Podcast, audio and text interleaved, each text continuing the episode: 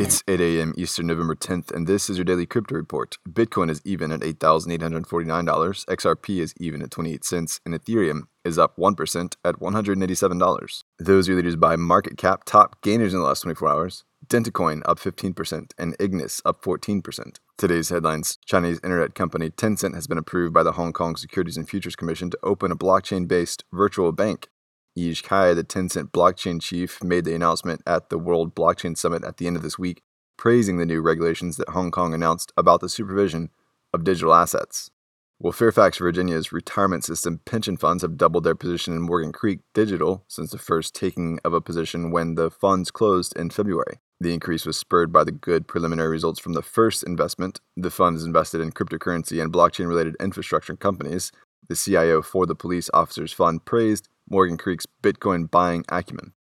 The FBI director called cryptocurrency a significant issue when speaking to the U.S. Senate Homeland Security and Governmental Affairs Committee. He referred to it as becoming a bigger and bigger problem for the FBI.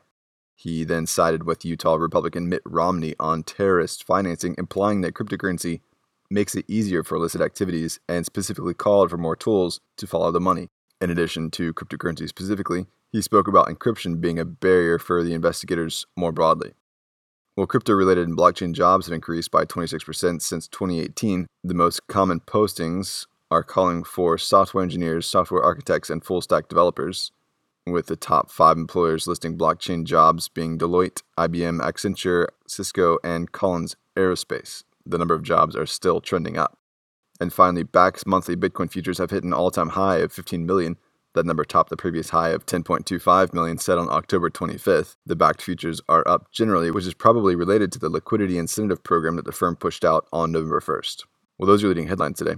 Visit us at dailycryptoreport.io for sources and links. Find us on social media. Add us to Alexa Flash Briefing and listen to us everywhere else you podcast under Daily Crypto Report.